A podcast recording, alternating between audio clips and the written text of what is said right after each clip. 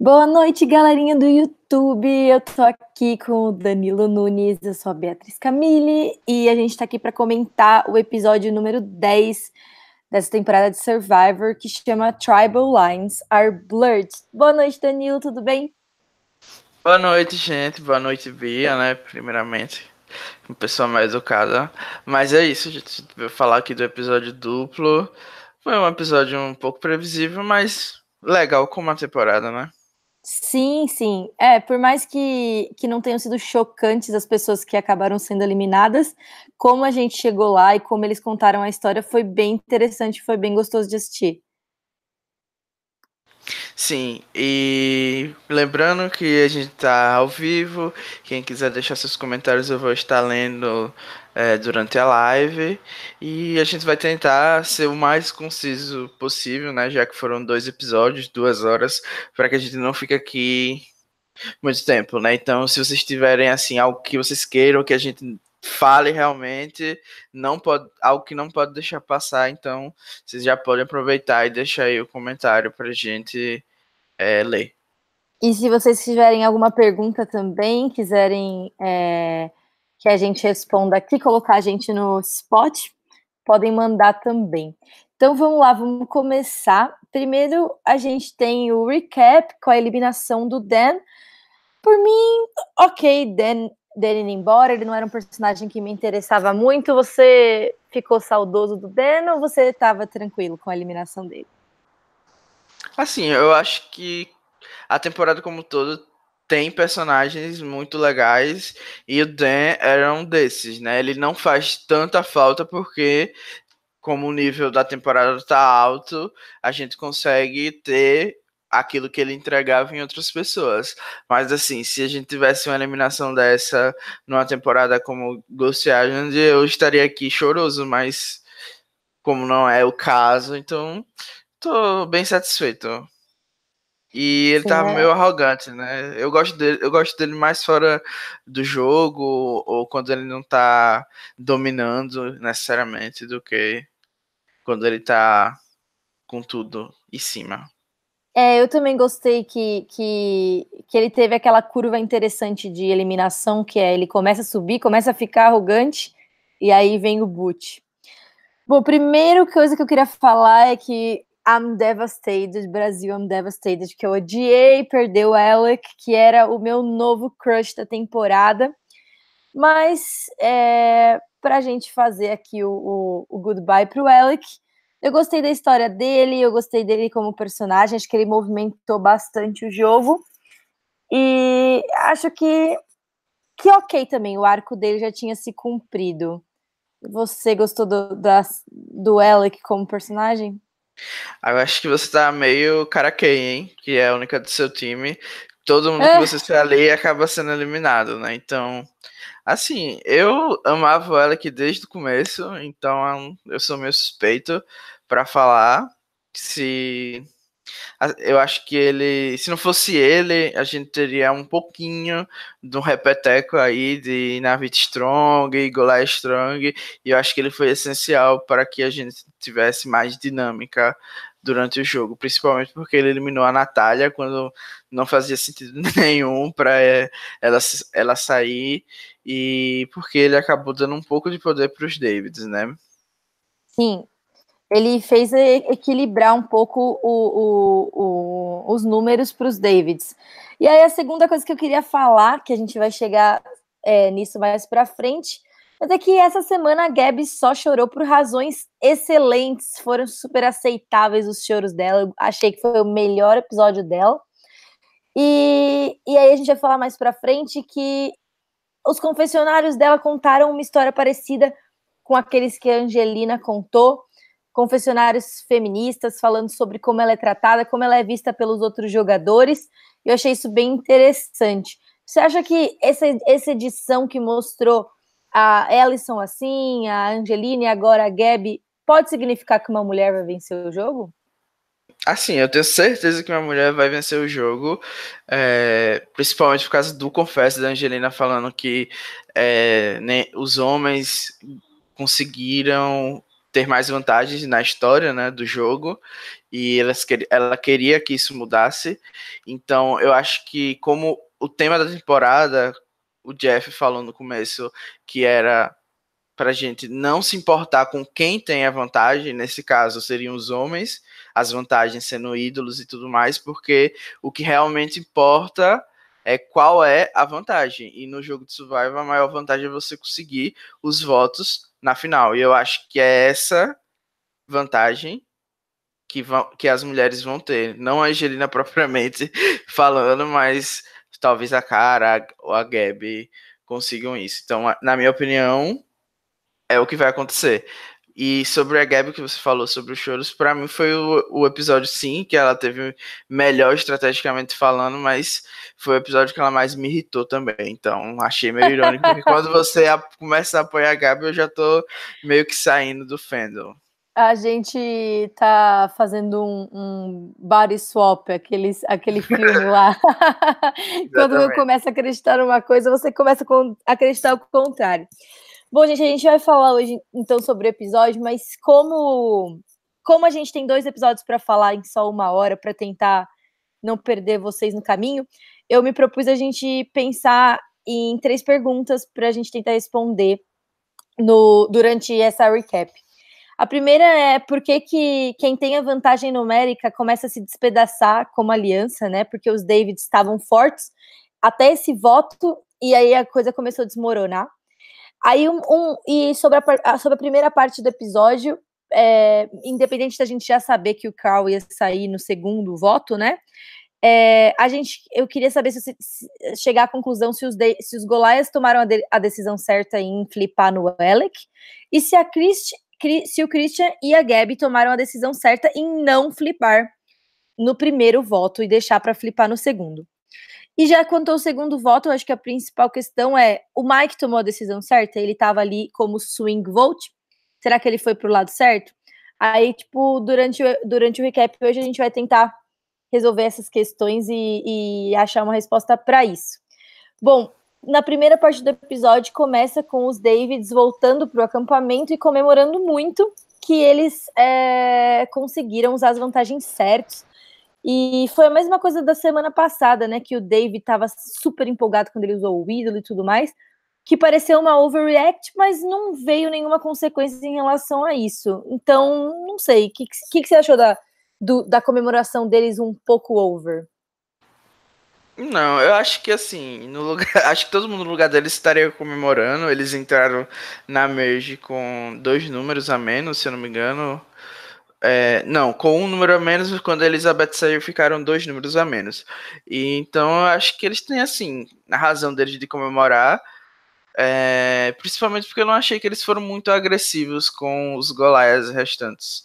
E, como você falou, não teve muitas consequências. É, aí depois que a gente vê os Davids voltando e comemorando, a gente tem a, a conversa da Ellison com o Christian que ela chora e fala que foi difícil para ela é, votar no Alec. E, ele, e ela retoma aquela história de querer trabalhar com eles, que depois a gente vê que dá frutos no, no, no episódio. E além disso, a gente tem a Angelina indo lá atrás dos Golaias e falando: e aí, qual é que é? Quem que votou em mim?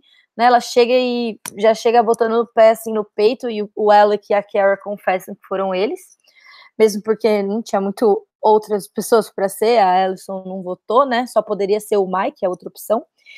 E, e aí ela fala, ela tem um confessionário dela falando que os Golaias não sabem o quão perversa ela pode ser, que ela vai começar a trabalhar com os Davids daqui para frente. E essas duas coisas depois acabam dando fruto no episódio. Eu achei bem legal a gente ver esse pedaço de como que cada um tava pensando depois do Tribal.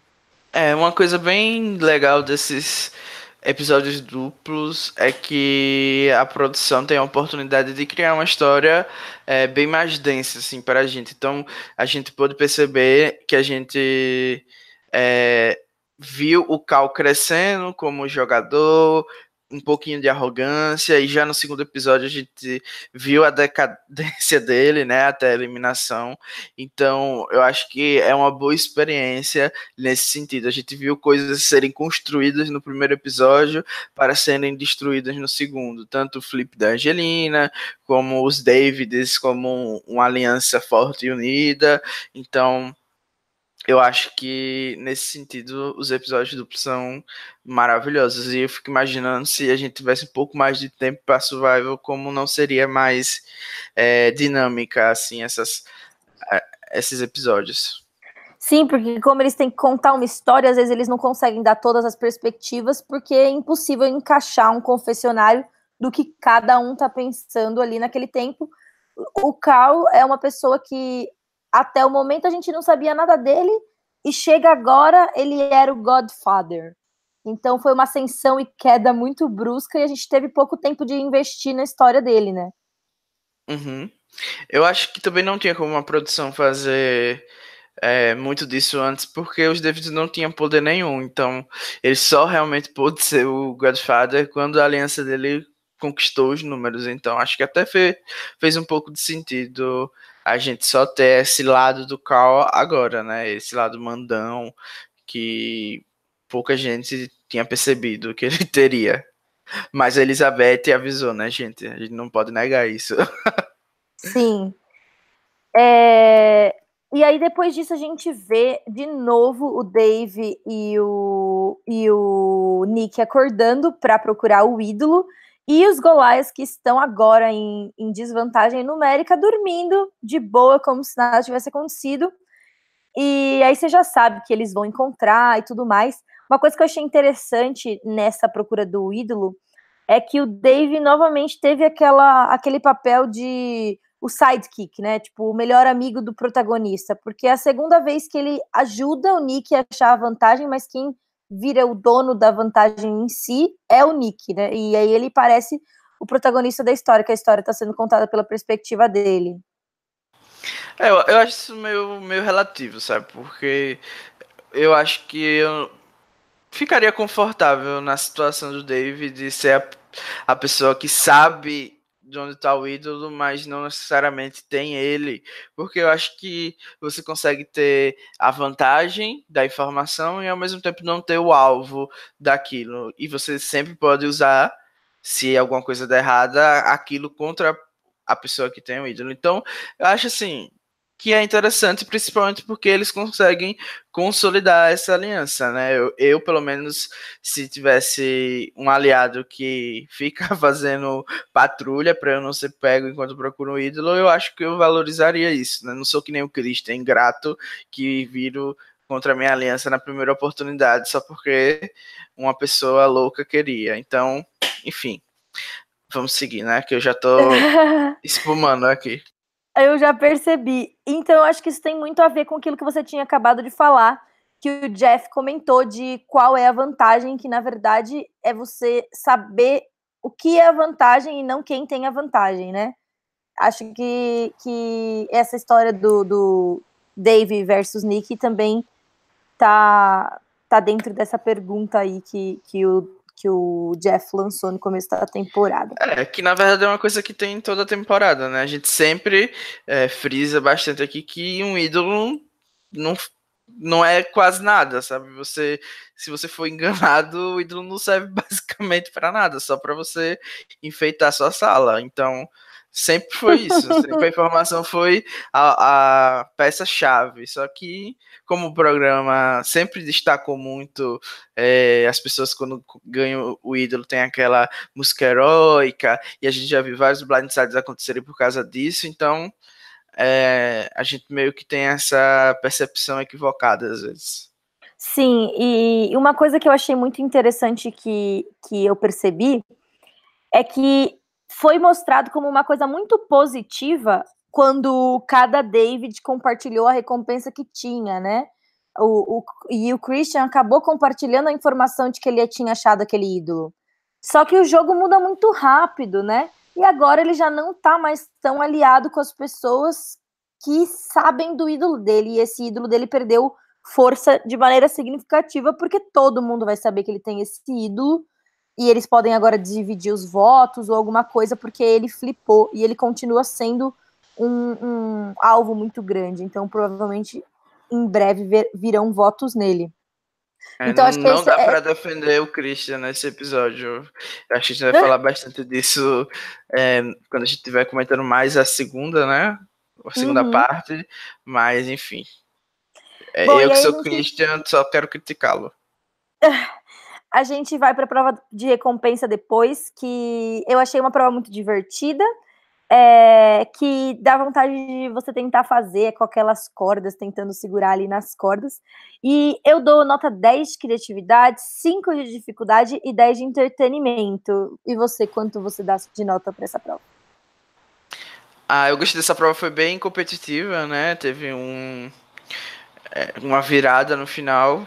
O Ali que acabou se, terrando ali, virando ameaça Sim. física maior. Então eu gostei em termos de criatividade. Acho que eu nunca tinha visto essa prova, pelo menos não lembro. É, dificuldade, acho que foi até bem difícil. Então daria 8. E em entretenimento, como teve aquela virada, eu dou 9. Beleza. Aí, daria uma média de 9. Eu não sei fazer média, então a gente segue em frente. Os vencedores dessa prova foram a Ellison, o Alec, o Christian, o Nick e a Gabi, que basicamente foi a, a Strike Force sem o Mike, né? Só faltou o Mike aí para completar.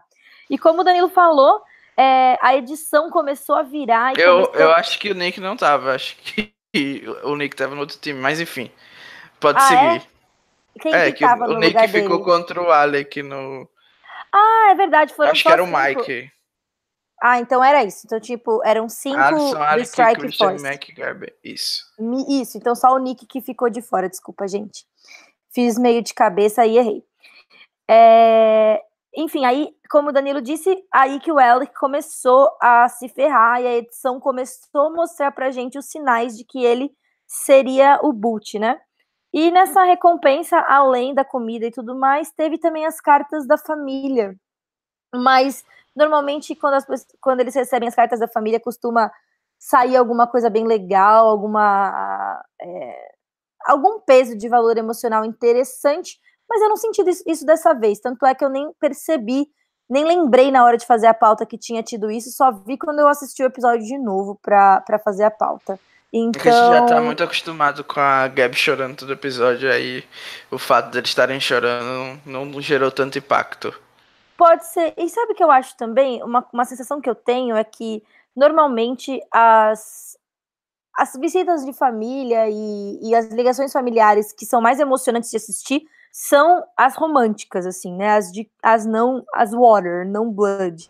Porque é, depende muito quando... do, de como você é na vida. Porque, por exemplo, se você é, tem, tá muito apegado com a mãe, então uma real que tem mãe vai mexer mais com você. Eu acho que é mais nesse, nesse sentido. Se você é uma pessoa muito romântica, então aí eu acho você que você é uma pessoa quem, muito romântica. de quem tá assistindo. Isso, eu acho que depende muito de quem tá assistindo. Ó.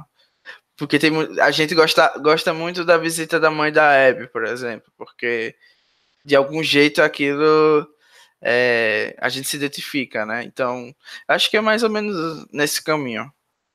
E Inclusive... eu acho que eles deram um pouco de destaque também as cartas da família, porque no próximo episódio já vai ter visita da família, então acho que ficou assim, redundante. Sim, é, pode ser que seja isso também, que eles editaram de um jeito que é, não foi tão importante, porque a gente já vai ver a visita da família semana que vem, você tem razão. Aí o, eu gostei de como foi editado, Christian. O Bruno. Bruno Costa, Costa, comentou aqui que só o Christian leu a carta. Mas a gente viu um trechinho da carta da Gabi, um trechinho da carta Não, todo da... mundo teve trecho, mas o Christian, acho que ele teve confesso sobre isso. Entendi. Mas todo mundo leu. É, aí eu achei muito interessante como foi a edição dessa, desse trecho que o Christian fala da carta dele porque ele fala justamente de tipo jogar só para mim, jogar é, assim de verdade para ganhar, sem ter medo de, de como que eu vou ser percebido, enfim, jogar um jogo mais puro, assim, mais mais bravo. E, e, ele acaba demonstrando realmente isso depois na, na prova de, de imunidade que vem um pouco mais para frente, que ele não se compadece muito do, do Alec ali falando que ele sabe que ele vai ser o próximo eliminado tal. Eu mesma acho que eu teria ficado muito. É, teria sido muito difícil para mim não deixar o Alec vencer ali naquele momento. Então eu achei bem legal o jeito como eles editaram essa, essa conexão dele tendo essa realização que ele precisava jogar diferente e ele pondo isso em prática logo em seguida. Ah, eu acho que eu não arriscaria não deixar o Alec pegar outra imunidade. Eu poderia ser, tipo, a pessoa que, que quisesse mais da vida do mundo, mas o Christian também era um alvo, né? Ele recebeu vo votos nos dois conselhos anteriores. Então, se o Alec ficasse imune, as coisas podiam mudar radicalmente. Então, assim, eu não, eu não arriscaria. Eu acho que também você não arriscaria, não, quando tivesse Ai, eu jogando. não sei. Eu, eu, assim, em alguns momentos eu sou super racional, mas algumas coisas me deixam muito emotiva. Eu acho que eu ficaria emotiva nessa situação específica, mas a gente nunca sabe até a gente estar tá ali na, na, na situação, né? É, mas o Christian também ficou emotivo. Eu acho que ele só sabia que ele não podia é, abrir mão. Né? É. é. E Bom, se o logo... pessoal da sua aliança percebesse também, ia ser horrível. Que você desistiu. E logo depois que a gente vê o, o pessoal recebendo as cartinhas, volta pro, pro acampamento e a gente vê que o arroz do pessoal está acabando. E também é o momento que o Carl cita o nome do Alec pela primeira vez é, como a pessoa que vai sair nesse episódio. E ele faz isso na frente da Kara, o que não agrada muito ninguém e ainda faz com que a Kara tenha um confessionário de meu Deus, o que, que esse cara tá fazendo? Ele tá falando que vai tirar meu aliado na minha frente. E, e eu achei que foi muito legal também essa edição, assim, de mostrar que o Carl tava começando a ficar meio com poder nos olhos.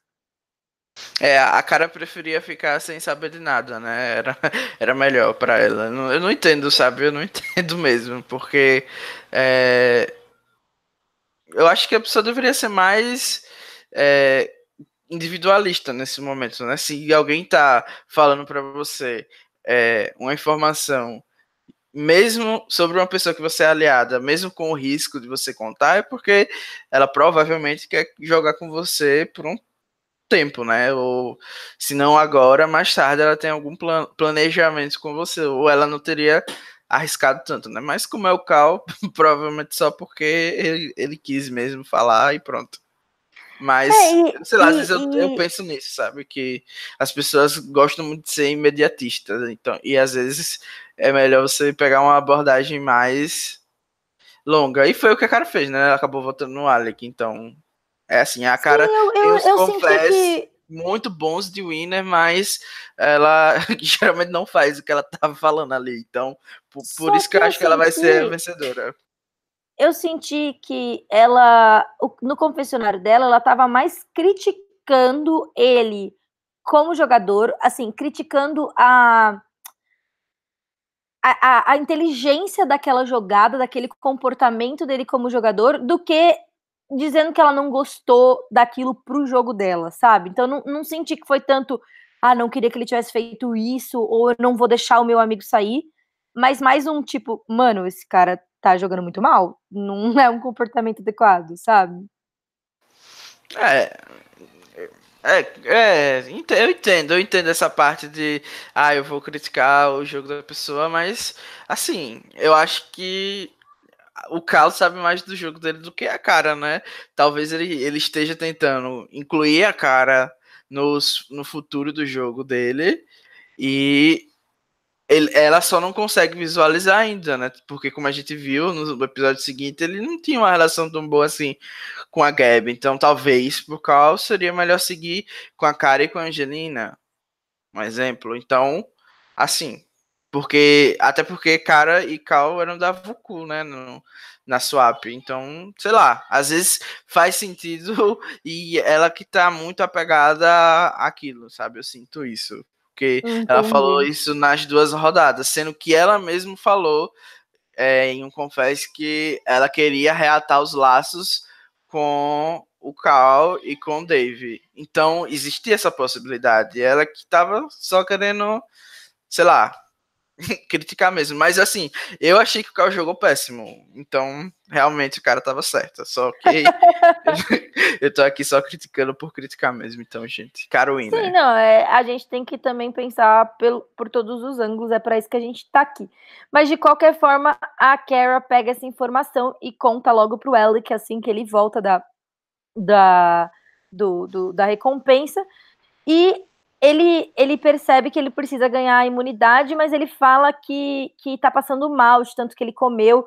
E eu acho que isso já é meio que um presságio, assim, de que ele talvez não esteja no, na melhor condição física dele para competir na, na, na, prova de imunidade.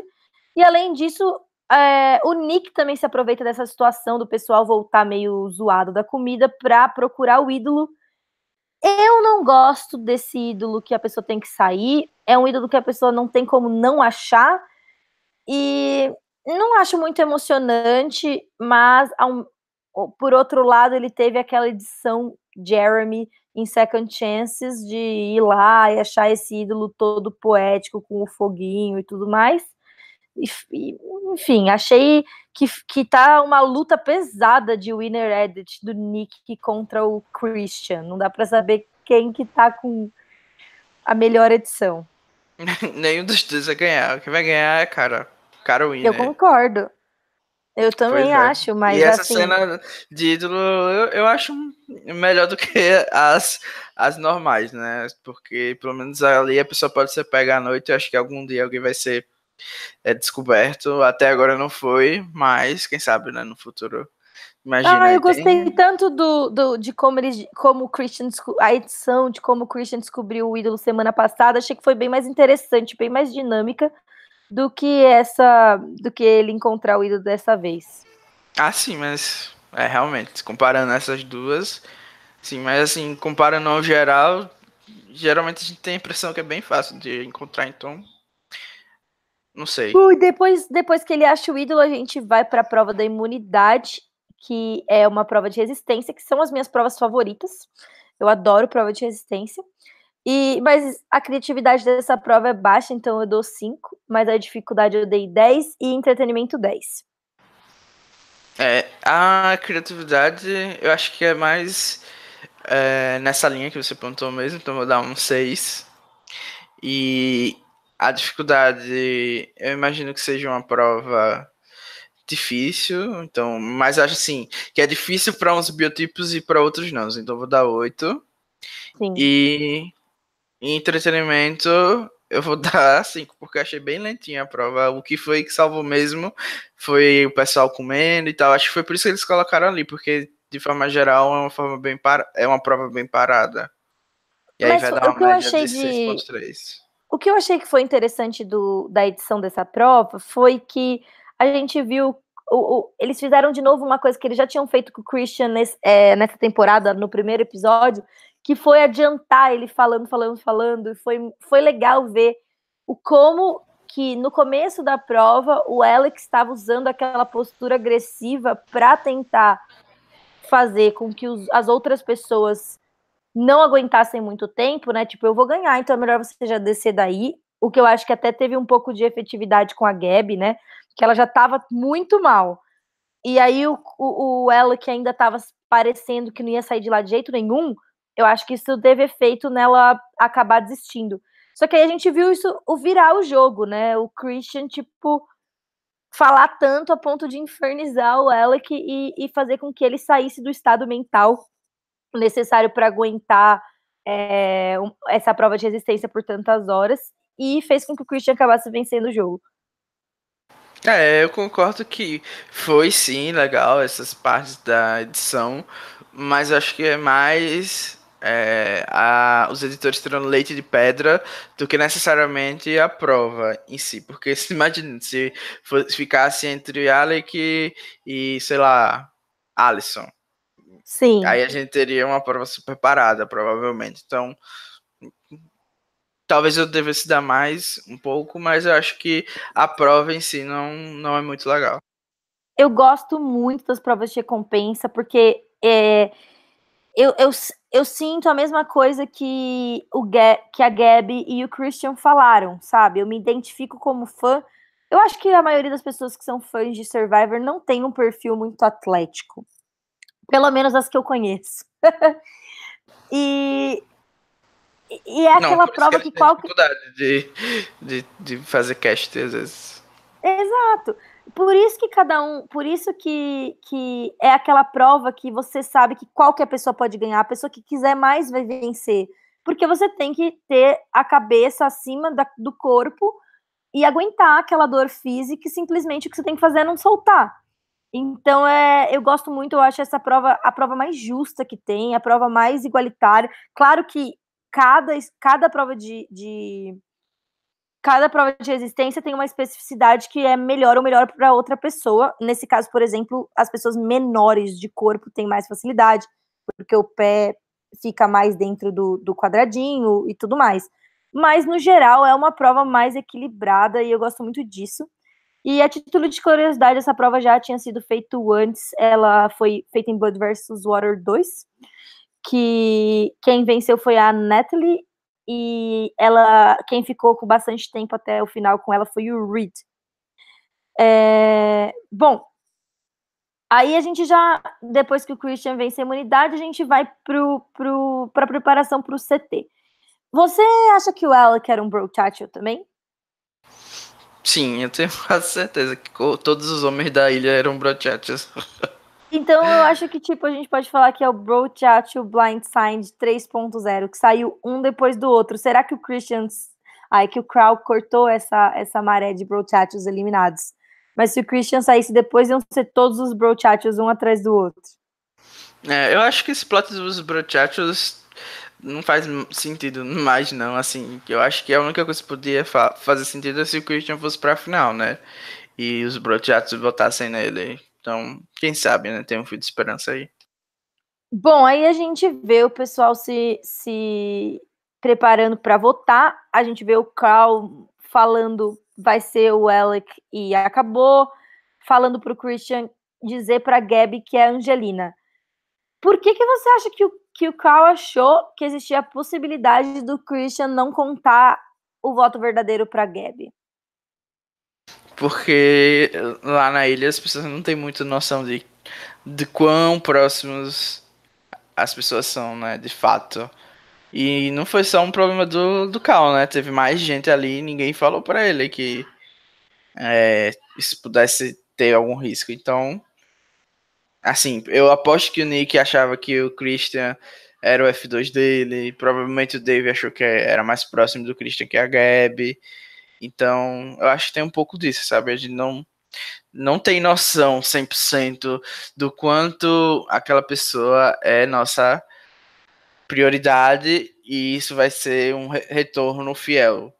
Se eu sou F, se eu te considero F2, não necessariamente é, você vai me considerar um F2 ou sua prioridade. Então acho que tem um pouco um pouco disso, né? E, por exemplo, a gente achava que a Angelina estava super em perigo, mas ela sentou na prova nas, nas duas vezes. Então, a, a, às vezes a gente não tem noção da figura total, assim, do que tá acontecendo lá, sabe? A, a Alison, uma hora, falou que quando o Alec foi eliminado, ela virou a maior ameaça física do jogo. E a gente não tinha essa leitura de que a Alison era uma ameaça física. Então, Sim. eu acho que a gente tem também que é, entender que tem muita coisa que a gente simplesmente não, não vê.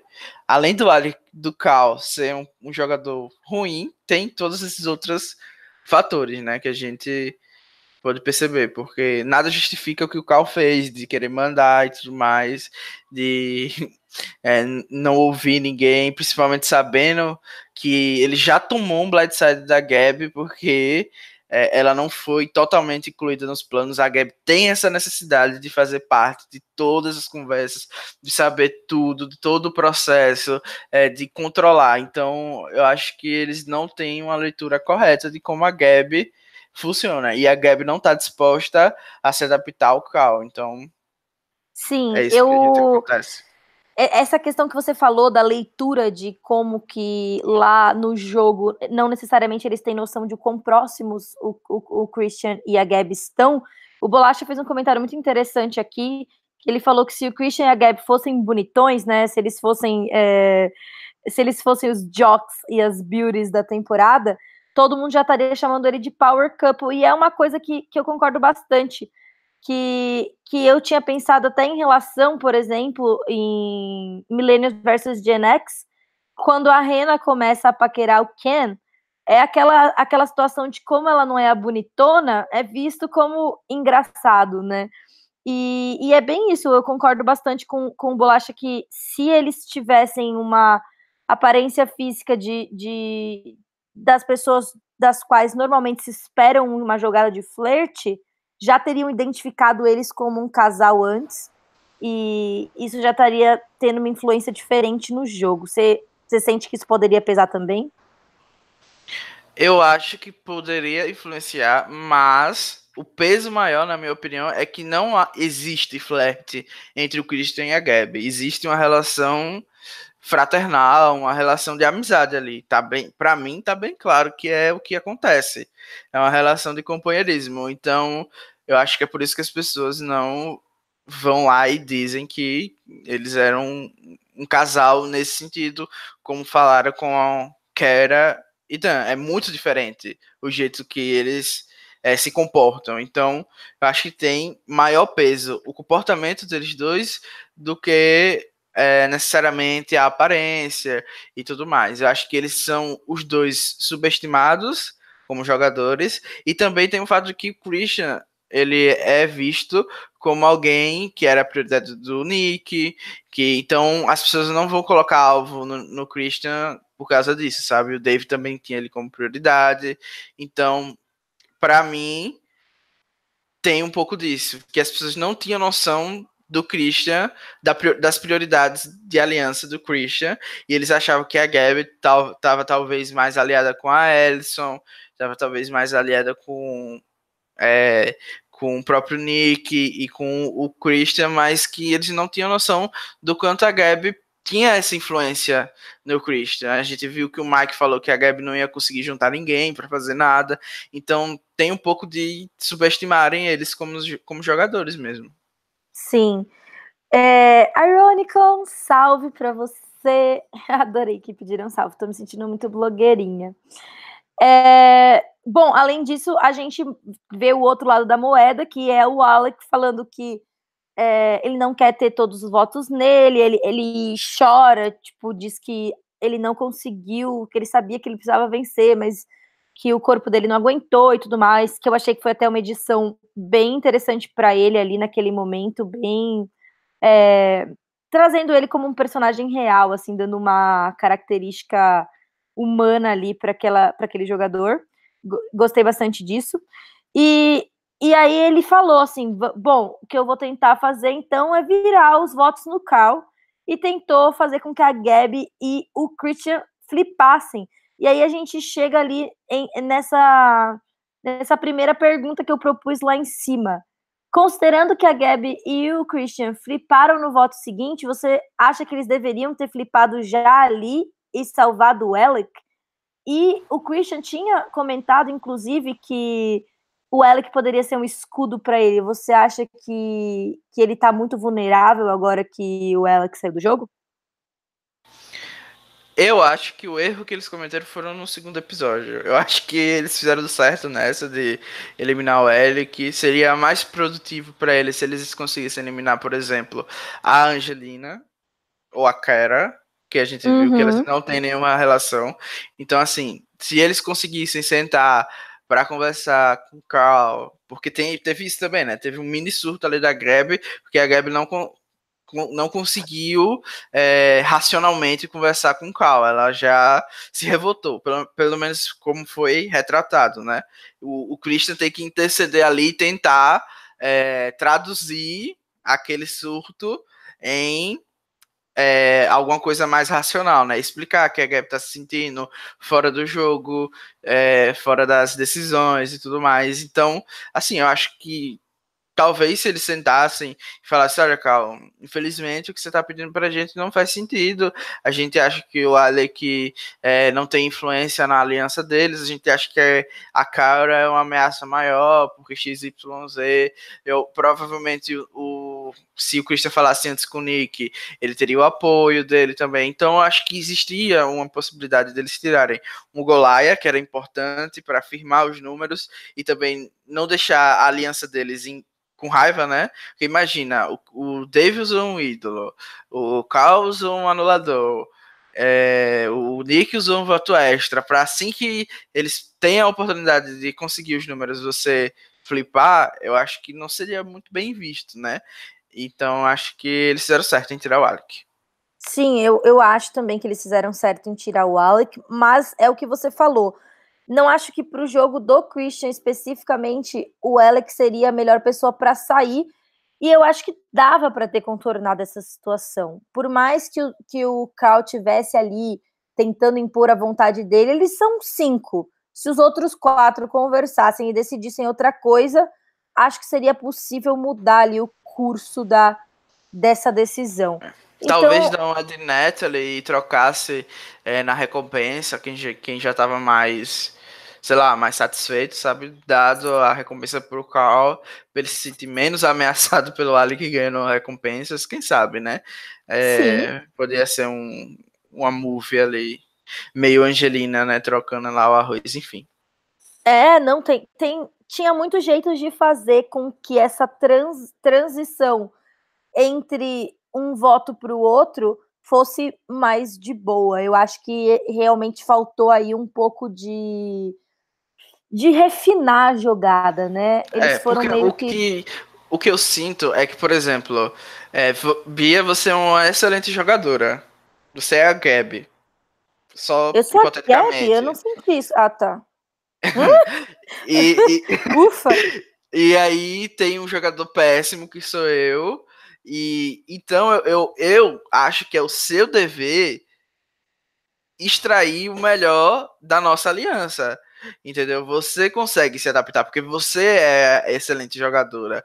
Eu que sou o Cal, que é, não sei jogar muito bem, é, eu tendo a fazer as coisas é, erradas, mas você consegue é, se adaptar, entendeu? Eu acho que faltou é, a Gabi perceber isso, sabe? Que quem tinha que ter essa proatividade, essa adaptação era ela, porque ela consegue é, jogar bem, né? Como ela falou, a gente tá em survival, ela tem noção de como o jogo funciona. Então, eu sinto que é isso, entendeu? Que é, um jogador ruim ele não, não consegue ter essa flexibilidade e um jogador bom consegue jogar com Philip Shepard, entendeu? Tipo, Sim. é isso. Não, eu que... concordo, eu concordo 100%. Eu acho que por mais que a outra pessoa esteja cometendo os erros, o que importa de você como jogador é como você vai reagir e extrair o melhor daquela situação.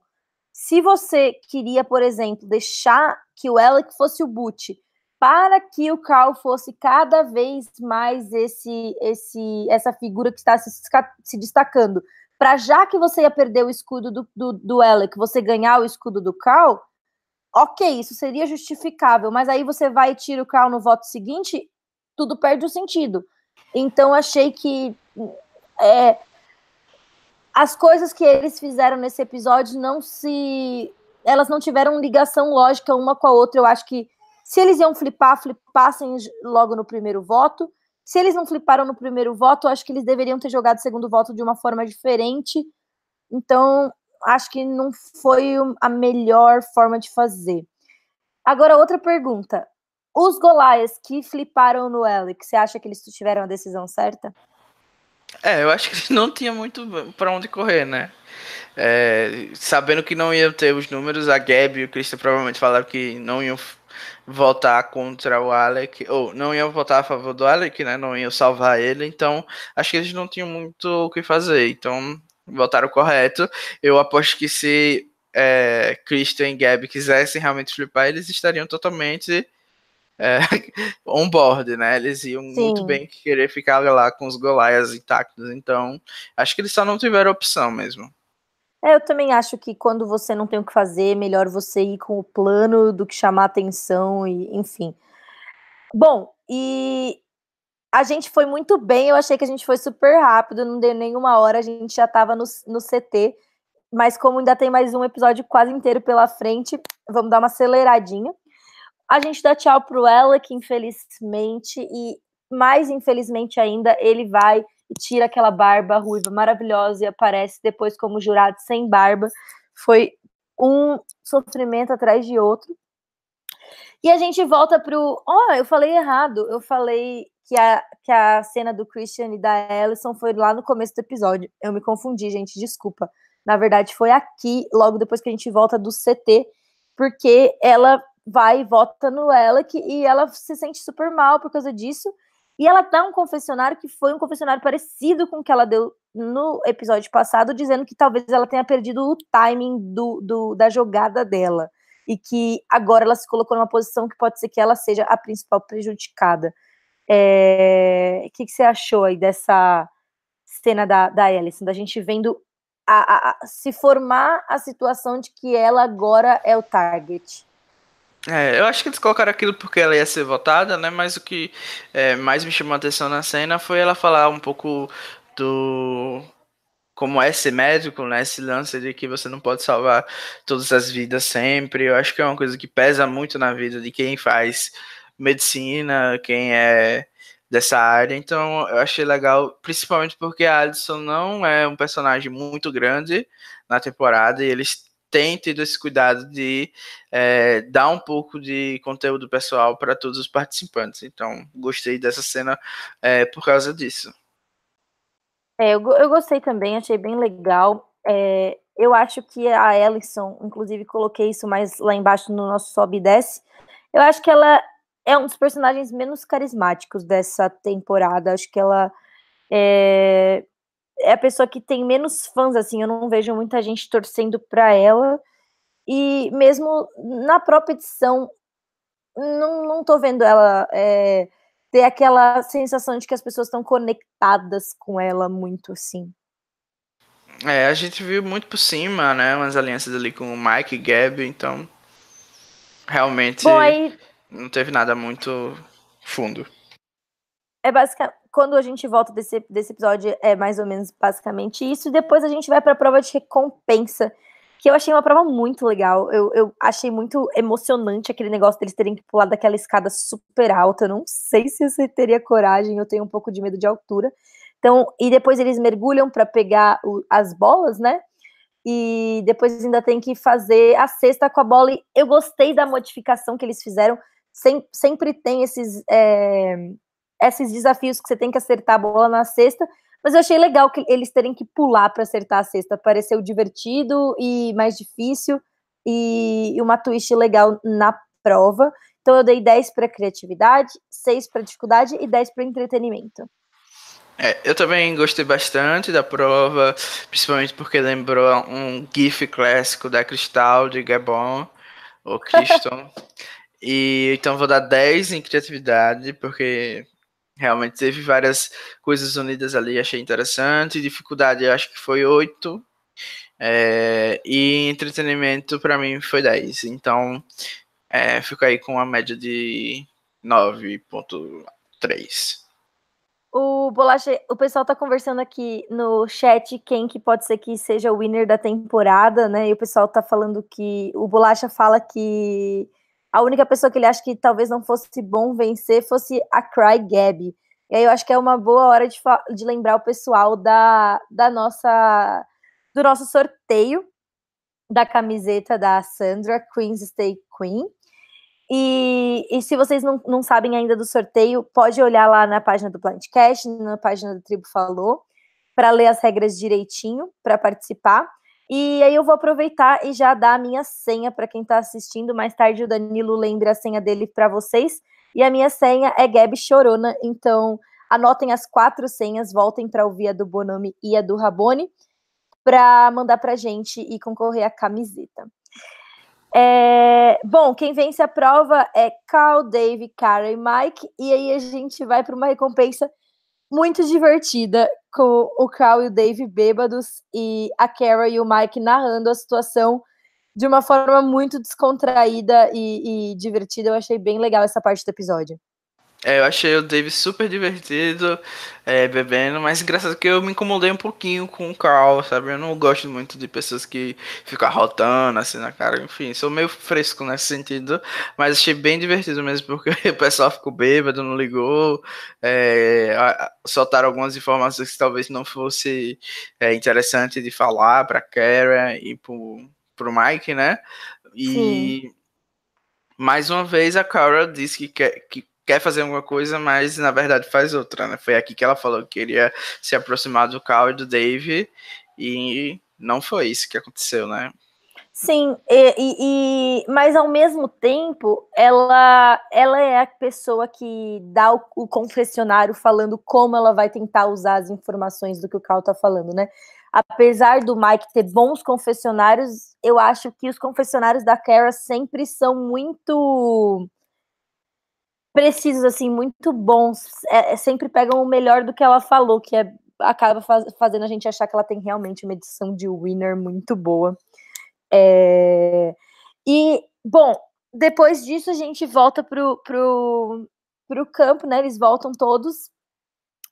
E aí o pessoal fala, até brinca com eles se, se eles estão bêbados ou se eles estão cansados e tudo mais, e aí já começa mais a movimentação pro, pro, pro CT mesmo não tendo a, vi a vida prova ainda. O que, que você achou desse, desse pós-recompensa? Eu acho que aí é que a Angelina brilhou, né, novamente. Ela falou, começou a olhar aquelas quantidades de arroz e eu fiquei sem entender para onde ia aquela, aquela cena, sabe? Eu pensei que ela ia ser só mandona, mas foi uma coisa maravilhosa dela tentando convencer o Jeff de é, fazer uma negociação uma super nerd, sabe? Tipo, com um, um discurso preparado e toda uma lógica. Eu, eu me identifiquei bastante ali, sabe, naquele momento. Achei um momento good TV e eu acho que algumas pessoas podem até ter sentido que foi forçado, mas é, achei bem corajoso dela, sabe? E como eu brinquei lá no grupo, ela acabou garantindo a vaga tanto nos heróis como nos vilões, né? Eu acho que foi forçado, mas foi forçado de propósito, né? Assim, ela planejou aquilo, ela sabia exatamente o que ela estava fazendo, qual era o objetivo que ela tinha com aquilo, como ela ia contar aquilo para o júri, como que ela ia tentar fazer com que a narrativa dela é, mudasse a partir daquele comportamento. Então, eu, eu achei forçado, mas eu achei que de fato foi é, bem pensado por parte dela. Eu só discordo, acho que isso é ruim para o jogo dela. Isso é até uma coisa que o, o no, no, podcast do Rob do Steven, eles sempre comentam que é essa questão de você ser benevolente em Survivor, que normalmente acaba te prejudicando mais do que te ajudando. E eles até têm um podcast bem interessante que eles leem juntos aquela aquele livro, é, acho que se chama é, 49 Leis de Poder. E uma das leis do poder é justamente isso. É, quando você é muito benevolente pra, com a pessoa, em vez da pessoa se sentir grata, ela tem uma. Ai, como é que chama a palavra? É, é tipo um ressentimento, porque ela acha que ela fica te devendo alguma coisa. Então eu sinto que ficou muito transparente para as pessoas que ela estava buscando capital social com essa ação dela, ela estava tentando avançar no, no, no, jogo com, aquele, com aquela atitude, e eu acho que acaba dando resultado ao contrário, das pessoas ressentirem ela por ela ter isso no, no resumê, e, e também das pessoas acharem que ela está sendo arrogante com uma coisa que que ela tá fabricando aquela situação, sabe? Talvez se outra pessoa tivesse proposto a troca com o Jeff e o Jeff tivesse falado, ok, alguém senta do challenge e ela tivesse sentado, não tivesse sido a ideia dela desde o começo, acho que talvez teria tido uma efetividade maior. Eu não gost, gostei como, como é, Good TV, mas não acho que é bom isso pro jogo dela. Não acho que foi uma jogada boa pro jogo dela. É, como ela falou, foi uma jogada arriscada, né? Ela tava correndo risco ali.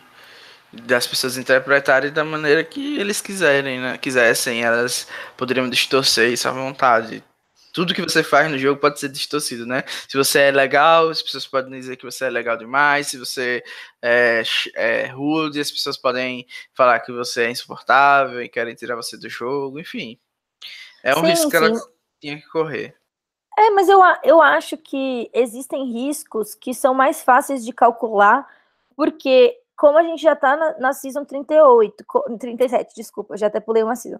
Como a gente tá na season 37, e como existem, tipo, é, muitas informações é, psicológicas e que você consegue estudar a respeito de certas atitudes e como elas são vistas, não, não é tipo, ah, você tem que tentar qualquer coisa. Eu não penso que seja assim. Eu acho que tem muitas coisas que você consegue dentro de uma margem razoável de previsibilidade, ver como aquilo vai ser visto pela maioria das pessoas. Claro que numa situação específica ou outra, pode ser que uma coisa que normalmente é vista de um jeito seja interpretada de outro. Mas nove de, de dez vezes tem uma consequência ruim aquele tipo de comportamento. Então, eu não acho que é só assim, ah, você tem que tentar fazer alguma coisa. Eu acho que isso que, que a Angelina fez é o tipo de coisa que normalmente traz uma consequência não boa para a pessoa. Então, é previsível. Ela teria como prever que, que não era a melhor jogada para ela, sabe? Não sei. Pelo menos eu acho que é por isso que a gente tenta interpretar e, e fala das temporadas e vai atrás de ver, para a gente ver os padrões que se repetem e tentar não cometer os mesmos erros.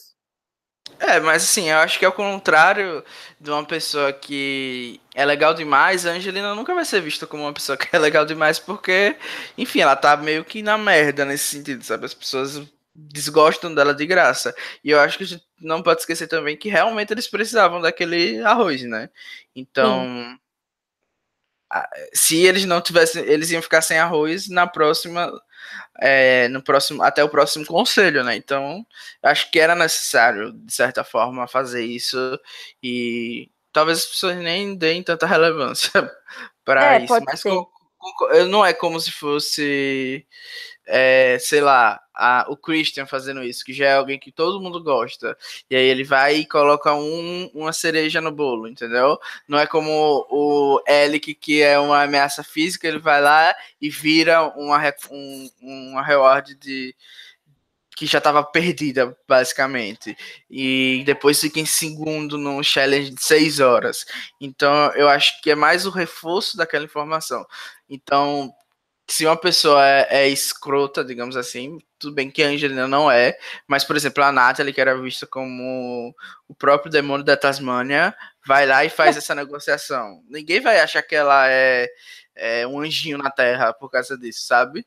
Vão achar que, sei lá, ela tá tentando fazer isso, mas ninguém vai se importar, sabe? Porque a sua história é que você é um demônio da Tasmânia. Enfim, mas realmente tem um risco, talvez ela não devesse ter corrido. Provavelmente eu não correria, mas é porque eu costumo jogar bem safe, costumo jogar com quem é meu aliado e tudo mais, então, enfim, approach diferente. Ah, sim, sim. Com certeza também não dá para desconsiderar a personalidade de cada um, né? E aí a gente tem uma prova que, que nunca. É, assim, eu lembro até de já ter esse negócio de girar antes, mas não sei, com essa combinação eu achei bem interessante. Eu gostei que testou. Eu não, eu não várias... lembro de ter tido nada de girar, não, mas não, enfim, né? Eu achei eu bem lembro, legal. Não. Eu gostei achei, é, bastante. É, eu dei nota 7 para tudo, porque eu achei que a prova foi medianamente criativa, medianamente difícil e me entreteu de forma mediana também. Então acabei dando 7 para todos os critérios. Vou dar 7 também, fiquei com medo do Cal conseguir a imunidade ali bem no final. Nossa, eu também fiquei com medo. E, e eu realmente preferia que a Ellison ficasse do que o Cal, que o Cal desde sempre não era meu personagem menos favorito no jogo, né? E bom, aí a gente tem a vitória quase do Cal e depois a Ellison quase vence também, que eram as duas pessoas que poderiam sair nesse episódio. Mas aí, mesmo essas duas pessoas correndo perigo, chegando perto, acaba que o Dave vence mesmo assim. E, e, é, e ficou bom, ficou interessante, que deu para um, uma segunda parte do episódio bem legal, porque podia ser a Ellison, podia ser o Cal. E o Mike estava no meio, e a gente chega aí na segunda pergunta, nas duas outras perguntas que a gente tem nesse episódio, que é uma, por que, que os Davids não conseguiram ficar juntos? E dois, o, o Mike podia seguir com Dave, Nick, Carl e Angelina, ou com Kara, Ellison, Gabby e Christian. Ele tomou a decisão certa? Eu acho que pro Mike, acho que forçaram a barra aí do Mike no meio, né? Para mim, o Mike tava com certeza jogando com os Golaias. A Angelina já tinha flipado nos Golaias, então para ele não fazia sentido flipar ali, porque o Nick já tinha é, traído ele para salvar o Christian. Então eu acho que realmente o poder desse voto estava na mão do Christian e da Gabi, não na mão do, do Mike, sabe? É, tudo bem que ele podia mudar o voto dele, mas não fazia sentido nenhum para o Mike é, jogar com o Cal, com o Dave, que eles nunca tiveram nenhuma relação assim, pelo menos que a gente tinha visto uma aliança firmada. E é, talvez fizesse sentido jogar com o Nick por causa da Rockstars, mas isso foi abalado né, no voto do, do Christian, que Sim. deu errado. E com a Angelina que tinha flipado, né? Tava bem claro. Então, para ele não fazia sentido. Era melhor ele ficar com a Alison, que ele tinha uma aliança, e com a Kara, que, é, sei lá, não faz nem cheira. Eu concordo, mesmo porque, assim, se esse F5 for o F5 que sobreviver, eles estão em 3 no 5, né? Então, eles estão em uma posição ali confortável. E esse F3 seria o melhor F3 para os três. tipo, eu acho que pro, os três teriam alguma chance de vencer se fossem pro final juntos. Ellison, Mike e Kara. É, eu também acho. Por isso que eu realmente não achei que fez sentido nenhum pro Christian essa jogada. A Gabi jogou muito bem. Os dois Sim. episódios estrategicamente. Agora, o Christian, realmente, esse episódio assim, indefensável para mim. Não fez sentido nenhum o que ele fez. Nenhum, nenhum. Zero.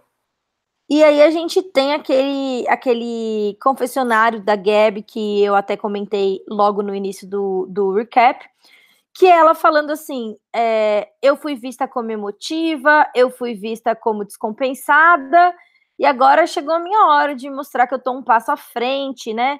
É, ele pode estar tá vindo para cima de mim achando que eu sou estúpida, né? Ela, ela, conversa com o Chris e fala: eles acham que eu sou estúpida. E, e, e ela fala: eu tô um passo na frente. Ao é, mesmo é, tempo você, que. Você não se irrita, não, um pouquinho com isso, porque eu tenho é, um pouquinho de. Não é ranço, mas um pouquinho. Dá uma aflição quando as pessoas pegam uma coisa e distorcem totalmente, sabe? Porque o que ia acontecer, eles não estavam achando que a Gabi era estúpida, burra, nem nada. O que aconteceu era basicamente a Gabi é próxima da Alison, então é melhor pra gente não falar pra Gabi isso. Isso já aconteceu milhões de vezes. É, então não é uma questão dela ser estúpida ou burra, é justamente o contrário. A gente sabe que a Gabi é uma ótima jogadora, então é melhor que ela não saiba que a gente vai tirar a Ellison, que é uma das aliadas dela, porque a gente sabe da potencial dela. Então, é, para mim, é justamente o contrário, sabe? E aí a, a, a Gab sempre tem essa reação de é, achar que as coisas são muito maiores do que são, sabe? É muito mais pessoal. Ah, é porque você é estúpida, é porque você é burra, é que você não sabe jogar. E não é isso, eu, entendeu? Eu acho que o pessoal tava mais é, preservando a jogada em si do que achando que ela era burra ou alguma coisa do tipo. Até porque se o Christian não falasse, ela não ia perceber que ela ia ser tomar esse blindside, né? Ela, ela dependeu ali do Christian e da burrice do Carl. Sim, então não é uma eu, questão de ser estúpida. Eu concordo muito, e, e não só isso, como o fato de ela falar que o pessoal estava percebendo ela como emotiva, como se é, ela não tivesse causado essa percepção. É, como se ela não, não, fosse, né? Exatamente, não é que uma vez ela, ela, ela teve um, um rompante emotivo e, e, esse estigma ficou nela. Não, ela chora todo episódio. É, com certeza ela se é reflete quando ela.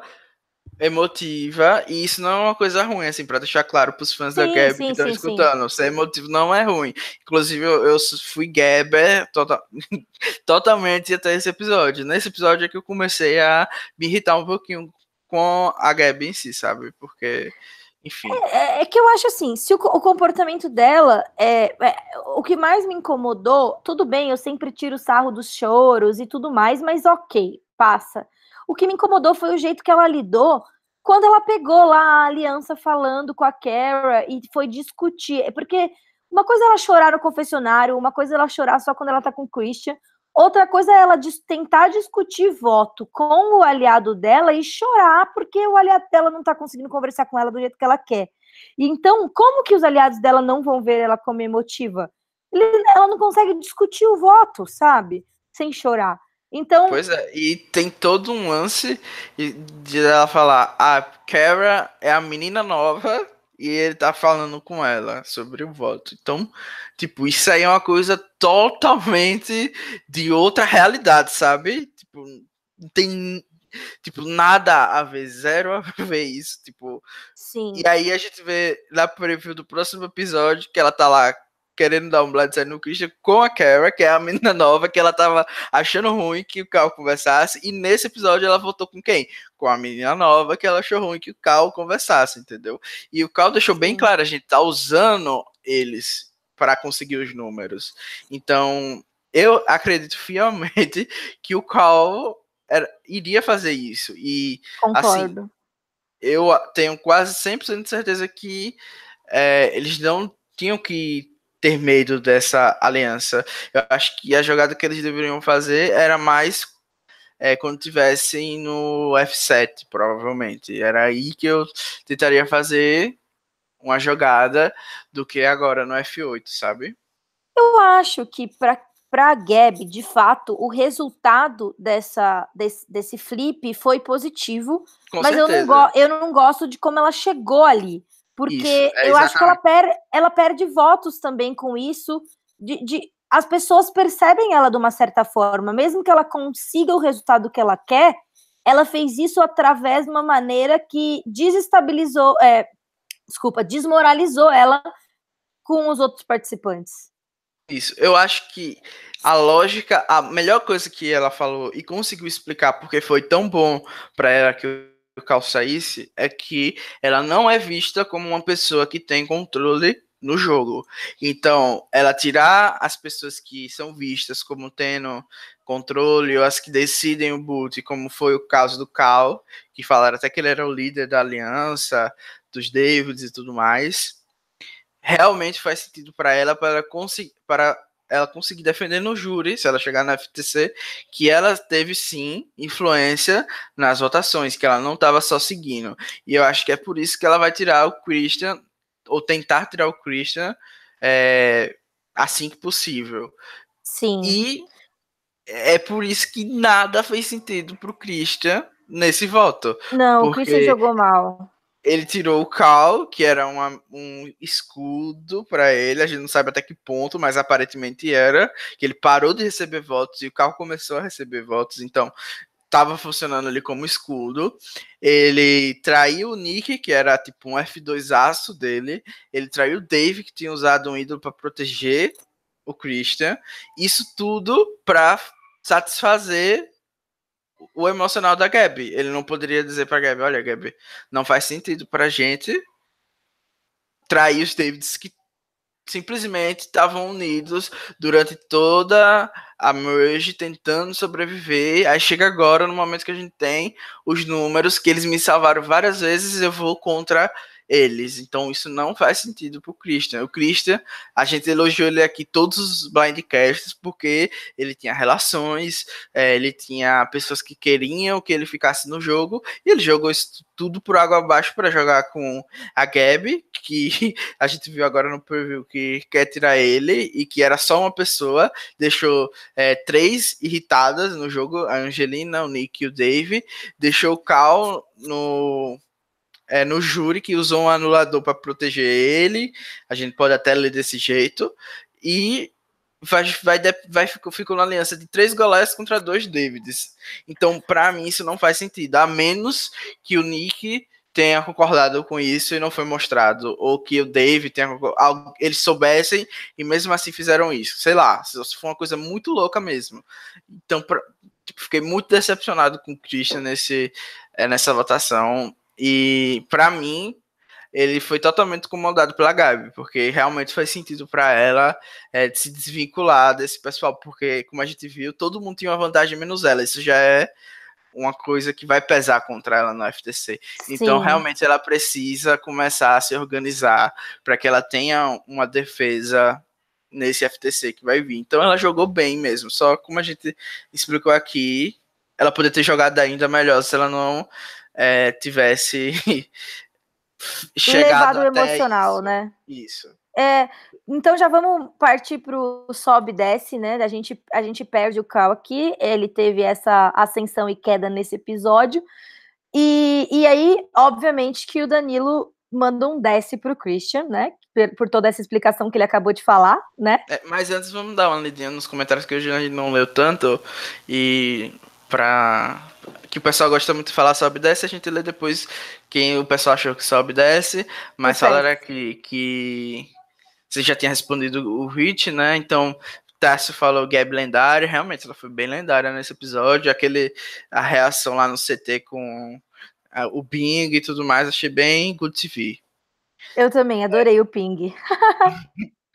o Lucas falou Gab Winner, eu acho que Carol Winner 100%, mas Cara, é, se a Carol não ganhar, vai ser a Gab, provavelmente.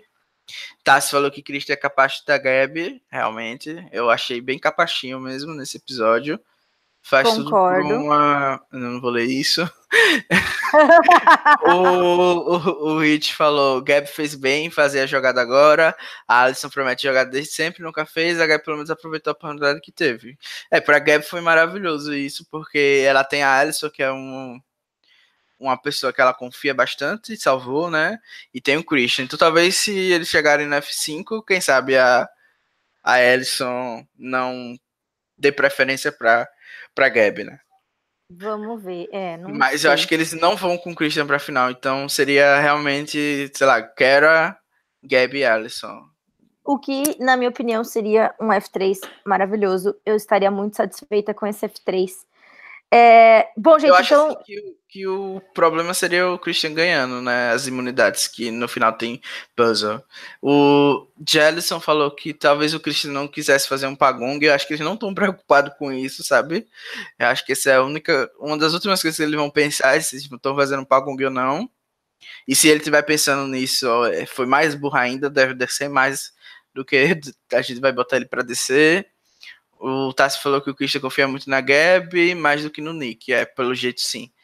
E, e pelo jeito ele errou, né? Porque o, o Nick tinha ele no coração. A Gabi, pelo visto, não. É. Também e... acho que pode ser que a, que, a, que a Gabi flipe realmente nele. Pode ser que não seja só uma, uma mentira que a produção tá contando pra gente. Tassi disse que a Gabi não quer ser vista como sombra de macho, é difícil, viu? Mas ela vai conseguir. Lenda feminista, Tassi falou. É isso, vamos pro Sobe Desce. Gente, uh, brinquem com a gente aqui do Sobe Desce, falem quem, se vocês acham que, que o pessoal que a gente está citando aqui subiu ou desceu. Bom, Christian desceu, ficou bem claro pro, pelo comentário do Danilo que ele também acha isso. E, e eu acho que, além de tudo que ele falou, é, a gente ainda pode somar isso o fato de que ele mesmo disse que ele precisava dos escudos no jogo e ele tirou dois, um em seguida do outro. Então eu achei bem problemática a decisão dele, que foi contrária ao que ele mesmo disse que seria o melhor estrategicamente para ele. Uhum. Concordo. Bom, o próximo é o Dave, que eu acho que desce porque o principal aliado dele saiu. E não só o principal aliado, mas era uma pessoa contra a qual ele podia vencer na final. Então agora sobrou para ele de aliado leal mesmo o Nick. Mas eu não acho que ele pode vencer o Nick na final. Então acho que ele acaba se prejudicando bastante por isso. É, eu também acho que ele vai estar tá bem prejudicado e talvez até seja o próximo eliminado, porque não sei se você lembra, no primeiro episódio lá tem quando ele faz a aliança com o Cal, ou o Cal faz a aliança com o Dave, eles falam, enquanto a gente estiver junto, tá tudo bem. Então agora que eles estão separados outra vez, seja o fim pro um Dave também. Outro. Pode ser. Eu, a edição costuma fazer esses foreshadowings. É, o próximo na nossa lista, ah, a próxima é a Gabi, que eu acredito que sobe, porque ela tirou uma pessoa que estava contra ela no Cal, né? E manteve uma aliada na Ellison. É, ela fez o move dela, né? É, assim, o pessoal até comentou aqui que acha que o move está sendo visto como do Christian, mas eu acho que é fácil dela é, montar a narrativa e explicar por que, que esse move é mais dela do que dele. Não, e até porque o Carl saiu falando que, tipo, parabenizando ela. Então acho que ficou claro que isso aí foi um move da Gabi. E se não foi, foi um move que só ajudou ela, né? Então. Sim. Eu acho que não vai então... ser como um move do Christian, não. Então, para você, ela sobe também. Com certeza. Acho que ela foi a melhor jogadora desse episódio. É, o Fishback deu o fish para ela essa semana. É, o próximo jogador é o Nick, e eu coloquei para mim que ele se mantém, porque apesar dele ter ficado é, para baixo nos números agora, ele ainda continua disfarçado como uma ameaça. A gente ainda até agora não ouviu o nome dele. E, e eu acho que ele consegue navegar bem entre esses dois lados que estão abertos. E que se alguém conseguir, conseguiria fazer uma terceira configuração, né, que não fosse as pessoas que votaram hoje umas contra as outras, eu acho que o Nick teria essa maior chance, porque ele tem conexões muito boas. Eu anotei aqui que ele é muito próximo do Dave, do Christian e do Mike. Tem boas conexões com a Angelina e com a Gabi, e que as únicas pessoas que a gente não viu evidência dele ter proximidade são a Kara e a Allison. Então eu acho que ele não saiu de uma. Apesar de estar um pouquinho menos bem posicionado do que ele estava antes, ele tem um ídolo e ele continua não sendo um alvo muito grande.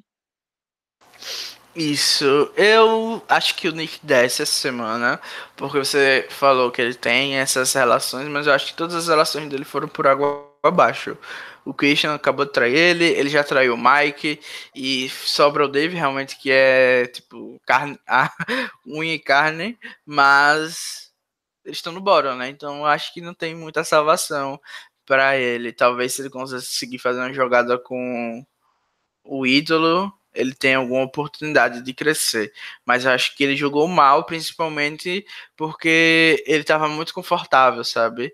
Ele chegou uma hora a falar que é, era muito fácil, porque eles conseguiram os números dos Davids, e eu acho que ele baixou a guarda e deixou é, isso tudo acontecer. Eu acho que ele era uma pessoa que era essencial para controlar o Cal e ele não fez isso também. Então, pouco, um pouco das críticas que eu fiz a Gabi de não conseguir se adaptar ao Cal ou conversar direito com ele, eu acho que também é, so, sobrecaem também um pouquinho no Nick.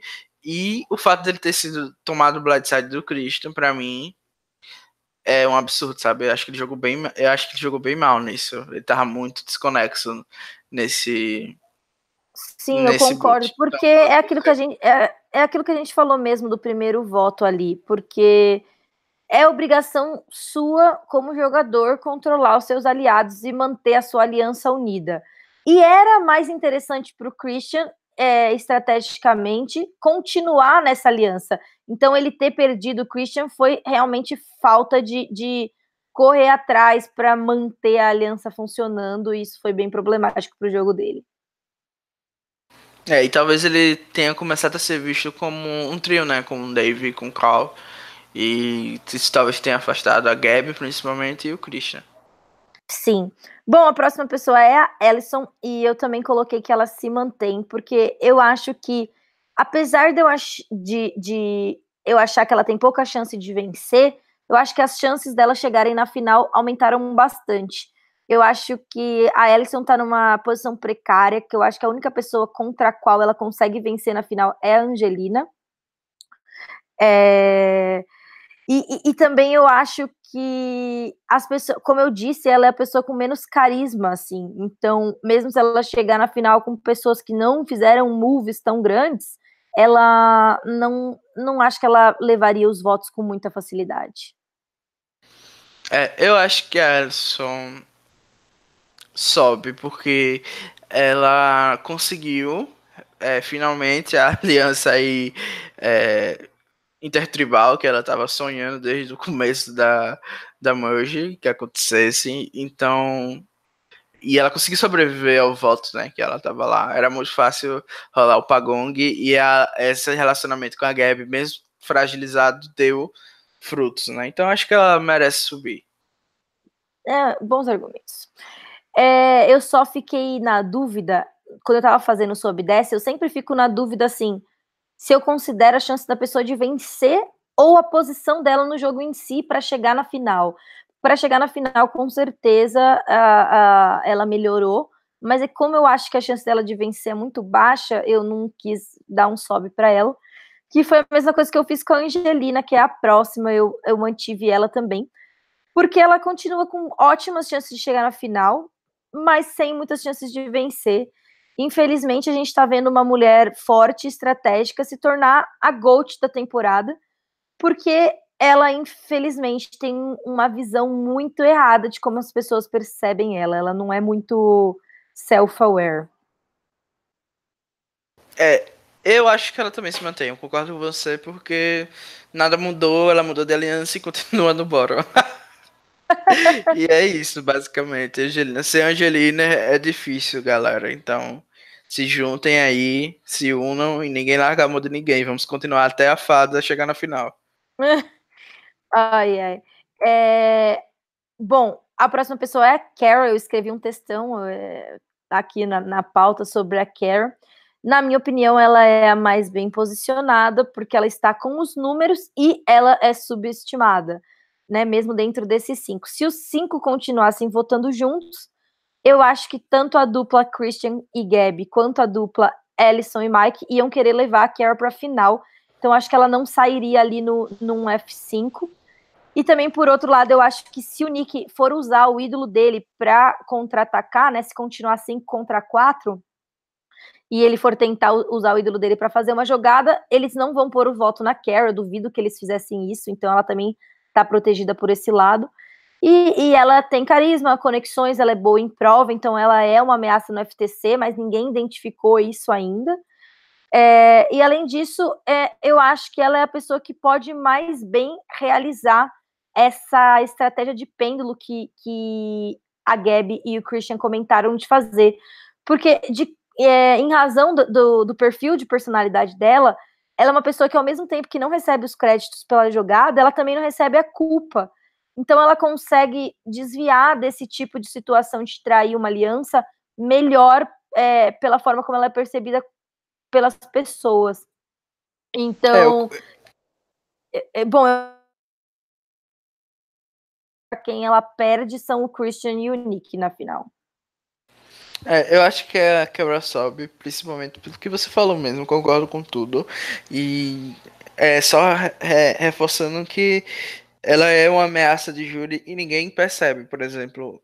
Ela tinha uma, linha, é, uma relação sólida com a Elizabeth, então seria alguém que a Elizabeth votaria, talvez não como prioridade, mas sei lá, segunda opção, terceira.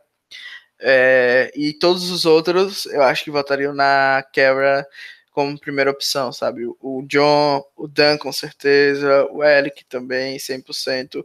E eu acho que a edição frisou bastante essas relações que ela fez é, com, com essa galera do começo do júri. Então eu acho que é por causa disso, porque ela vai pra final e vai conseguir os votos dessas pessoas.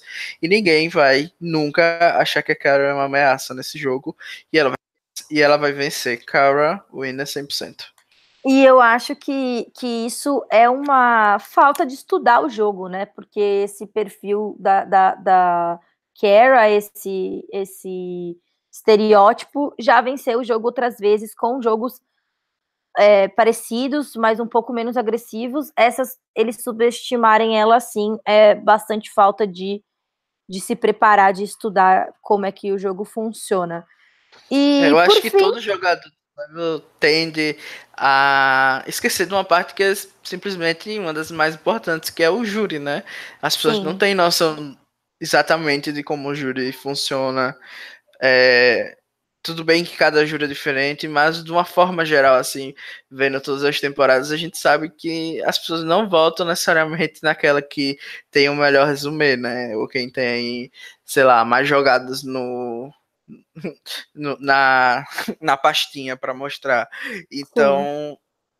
Eu acho que as pessoas meio que subestimam esse, essa parte do jogo. E por fim, a gente tem o Mike que eu coloquei aqui que sobe, porque ele tá dentro dos números. É, e eu também acho que a única coisa que eu acho que tem aí que pode pegar é que se o Nick usar o ídolo dele, eu acredito que o alvo seria o Mike. Se não for o Mike, eu acho que vai ser o Christian porque tem uma tendência aí que, que eu nunca estudei sobre isso, eu fui ver os números, mas acontece normalmente as pessoas não votarem duas vezes na mesma pessoa. Né? Então a Ellison ela era o, o, voto nesse, nesse último tribal, mas se eu, eu acho que se eles fossem fazer o um move, eles não iriam na Ellison de novo. Então eu acho que acabaria recaindo sobre o Christian ou o Nick, mas desculpa, ou o Mike, mas eu acho que o Christian, que o Mike, oh, cacete, tô confundindo os nomes tudo. Eu acho que o Nick ia tentar preservar o Christian, por mais que ele tenha traído ele, ele vai tentar deixar o Christian por mais tempo, porque, na minha opinião, o Christian é o David Wright do Nick. Se ele chega no F4 com o Christian, com certeza o Christian sai ali no F4 e o Nick vai para a final com todas as chances de vencer. Então, o único pé atrás que eu tenho ali no jogo do Mike é saber que o Nick tem esse ídolo e eu achar que, que ele é o melhor alvo pro, pro Nick tirar agora? Eu acho que o Nick vai tentar tirar a Gabi. Acho que vai ser a grande jogada da temporada. Tentar tirar a Gabi, mas ele vai falhar miseravelmente. Porque alguém vai falar pra Gabi e o Christian vai usar o ídolo dele para salvar a Gabi. Acho que é isso que vai acontecer. Enfim, tô aqui fazendo uma uh, fanfic. Adorei. É, ia ser legal se isso acontecesse, mas eu acho que a sua previsão de que saia o Dave é a, a, a mais. Não sei, achei que fez sentido. É, eu acho é... que vai sair o Dave bem tipo do Alec, e depois é que a season vai esquentar de novo até a finale. Eu, eu vou apostar com você. Eu também acho que sai o Dave. Eu acho que ele é a pessoa que ficou menos bem posicionado depois da desse último voto, né? O, o Nick ainda tem um pouco para onde ir com o Mike ou com o Christian, vamos ver como essas relações vão se construir. O Dave não tinha outras relações construídas sem ser ali ou Carl, ou Carl, ou Nick. E a Angelina, que é uma pessoa que está sem relações, é um GOAT gigante. Acho que ninguém quer tirar ela, porque todo mundo acha que vence dela na final. Então, concordo com você, eu apostaria em, em Dave como o próximo eliminado. E agora, o que não quer, a pergunta que não quer calar é: Gabi vai trair o Christian no próximo, no próximo episódio? Eu acho que ela vai tentar. Ela vai começar a organizar, mas o Christian vai ganhar imunidade. E aí é por isso que é, o Christian vai se salvar desse voto. E aí o pessoal vai mirar na Gabi e ele ainda vai usar o ídolo dela para defender a Gabi. E aí o, quem vai sair vai ser o Dave. É, um super episódio. Ia ser um episódio fantástico. As fanfics maravilhosas, né? Se a gente estivesse fazendo o script desse, desse, o roteiro aí dessa temporada, estaria sendo bem emocionante, eu acho. Quem eu vocês acham que vão sair, gente? Falem aí nos comentários. Eu, e, e falem também se vocês acham que a Gabi vai trair e vai, vai conseguir trair o, o, o Christian. Vocês, você acha, Danilo, que existe a possibilidade deles, delas puxarem, das três puxarem a Angelina para esse grupo aí de talvez existir uma possível aliança feminina? Acho, acho bem possível, aliás, que isso aconteça, porque a Angelina não tem ninguém no jogo, né? Se você for olhar, não tem mais aliança nenhuma, Tania. Sim. E só é ruim porque tanto a Alison quanto ela já se votaram, né? Então é, exigiria que as duas se adaptassem, mas eu acho que tanto a Edson como a Angelina são jogadoras flexíveis. Eu acho que a única coisa que podia acontecer para essa season ser melhor ainda era uma aliança feminina agora. A Gabi, depois de ter sido arrastadíssima pelo Christian, flipar nele, tirar ele, eu acho que ia ser maravilhoso. Ele ser eliminado com o ídolo no bolso. E, claro, eu critiquei a Gabi a temporada inteira, mas sempre foi brincadeira, assim. É, é, eu não gosto muito do, de do jeito que ela encara o jogo. Inclusive, não acho que foi o melhor pro jogo dela, hum, para como as pessoas percebem ela. Mas se ela for trazer uma virada agora, sou fã, continuo achando que a Carol vai vencer. e que a Kara jogou um jogo melhor, mas para mim seria muito legal se rolasse essa aliança feminina. Imagina um F4 é, de Angelina, Gabi, é, Kara e Ellison, quatro mulheres fortes, quatro mulheres que já falaram sobre feminismo no programa, uma edição que está tentando trazer esse, esse tema, que está mostrando ali, está trazendo coisas refrescantes, diferentes, novas para a edição. Acho que seria fantástico, seria até bom demais para ser verdade, a ponto de que eu acho que não vai acontecer. É, também não acho não, porque a aliança feminina tem esse estigma, né? Nunca dá certo. Mas fica aqui os votos para que isso aconteça e a cara ganhe, né? Porque a cara ganha todas as meninas do jogo. Sim, eu concordo. Bom, gente, foi um prazer. A gente conseguiu falar do episódio em só uma hora e meia. Eu e Bonami, no episódio simples, semana passada, fizemos o mesmo tempo, ou talvez mais, para falar de um episódio só, e aqui a gente conseguiu dessa vez concentrar as informações mais. É, espero que vocês tenham gostado, foi muito legal interagir com vocês hoje. Danilo, você quer ler os últimos comentários do pessoal? É, vamos ler sim. É, o pessoal falou surra no Nick, tem os hates do Nick, né? Clássicos. é, adoraram a fanfic, não querem que o, a Gab saia. Eu Tarsi, o maior fã da Gab que existe lá no Sim. Telegram. O Lucas Reis falou que a Gab tenta, mas ainda não consegue. Sai Dave ou Mike, eu também concordo. Que vai que não vai sair o Christian. Eu acho que o Christian tá no episódio final, 100%. Também e acho. Depois o Tassi comentou que acho que é só uma história para encher os próximos episódios. Ele vai ganhar imunidade e ela vai tentar de novo no próximo. Bom, é, vamos. também acho que é isso que vai acontecer. Semana que vem eu acho que é Bonomi e Rabone para vocês. E você. Ah, Danilo, uma última coisa antes da gente se despedir. Você tem que lembrar o pessoal da sua chave do sorteio. Ah, é verdade, eu tinha esquecido. A minha chave é JP Pescador, JP Pescador, tudo junto. Galera, podem mandar aí concorrer a camisa. Tô concorrendo também. Vamos nessa. Danilo, eu adorei o Danilo. É, é, ele tá misturando business with pleasure aqui, que tá participando do nosso sorteio também pela camiseta. É... Não, se o pessoal não confia que a gente não vai roubar para si mesmo, então é melhor nem participar, né? Porque a gente não. aqui, honestíssimo, ninguém vai roubar, não. Até porque não sou nem eu que faço o, o sorteio. Sim, eu tô brincando. É, não esqueçam então de anotar as nossas duas chaves, voltar se vocês perderam algum episódio para anotar a chave do Bonami e do Rabone. Obrigado por terem participado aqui com a gente, pelas curtidas e pelas visualizações e os comentários. Você que assistiu depois, é, deixa seu comentário, pergunta e, e, que a gente pode ler na semana que vem. É, Para o episódio da semana que vem, se vocês é, quiserem, já mandem perguntas antes peçam para a gente incluir coisas que vocês acham legal na pauta, se vocês tiverem alguma ideia, pode comentar tanto lá no, no, no post da Tribo Falou, que a gente comenta o episódio, mas pode mandar também mensagem no, no post que a gente divulga aqui o Blindcast. Se você ainda não curte o canal, curta e se inscreva para você receber o sininho da notificação de quando a nossa live começa. É toda e só para não só para não deixar de falar do draft, né, que o Bonami ama, ele vai ah, ganhar sim. a gente e é só isso mesmo. Vamos, tchau. a, gente esqueceu, a gente esqueceu de anotar aqui quais foram os pontos, mas eu ainda tô com a melhor chance porque se a Kara ganhar, eu levo o bolão. Valeu, gente, pela, pela companhia hoje. Até semana que vem e o Raboni gosta de falar no final do programa que não importa ah, os planos que você. Uh, eu acho isso mico. Fale não, não fale, não fale. Mas tudo bem, deixa o Rabone. Ah, a gente aproveitou que, que eles saíram daqui e, e vai zoar eles na, na edição. Adorei. A gente, eu e Danilo, para quem não sabe, a gente entrou no, no podcast depois e a gente tem um plano de roubar o podcast deles.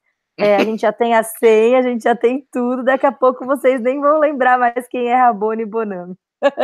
É, vai mudar até o nome, não vai ser nem mais Blindcast, vai ser Roubacast.